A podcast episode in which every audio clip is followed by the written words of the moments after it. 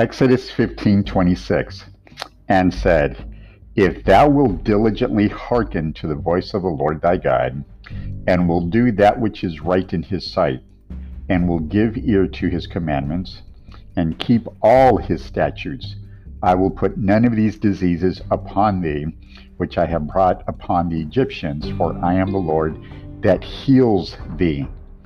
Please listen. If is a choice.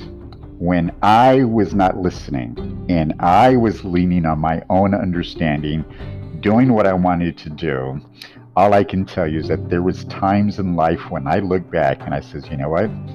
When I was emotionally unstable, mentally unstable, when I was physically unhealthy, etc., etc., what I didn't see, know, and understand was this: is that instead of listening, obeying, and doing, what was I doing? One, I was listening, excuse me, I was leaning on my own understanding, one. And secondly, I was pretty much doing what I wanted to go ahead and do.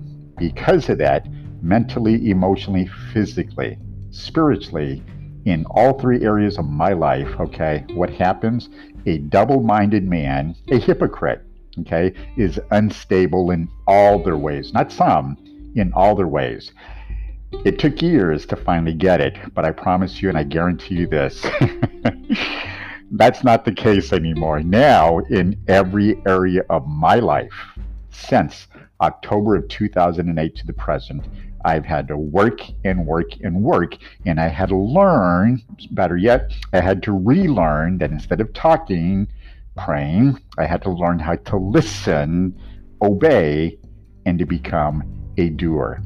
Now, because of this, remember, this verse ends with the words, For I am the Lord that heals thee.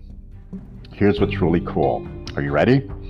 When you personally need to be healed, remember this. The word heal in Hebrew literally means Rapha, or it is pronounced Rapha. Okay, R A P H A.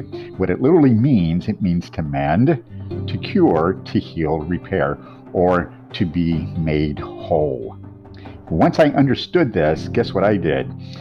Is I literally consistently learned how to listen to become a doer. It was a process, okay? But for 48 years, I had good intent. But guess what I was doing? I was riding the fence. I was trying to do it my way and trying to do it God's way. You can't be double minded. All right. So, again, today, now, if you personally need to be mended, if you need to be cured, if you need to be healed, or if you need anything repaired, and then finally, if you need to be made whole mentally, emotionally, spiritually, or physically, remember Isaiah 45 22. Look unto me and be ye saved, all you ends of the earth, for I am God, and there is none else.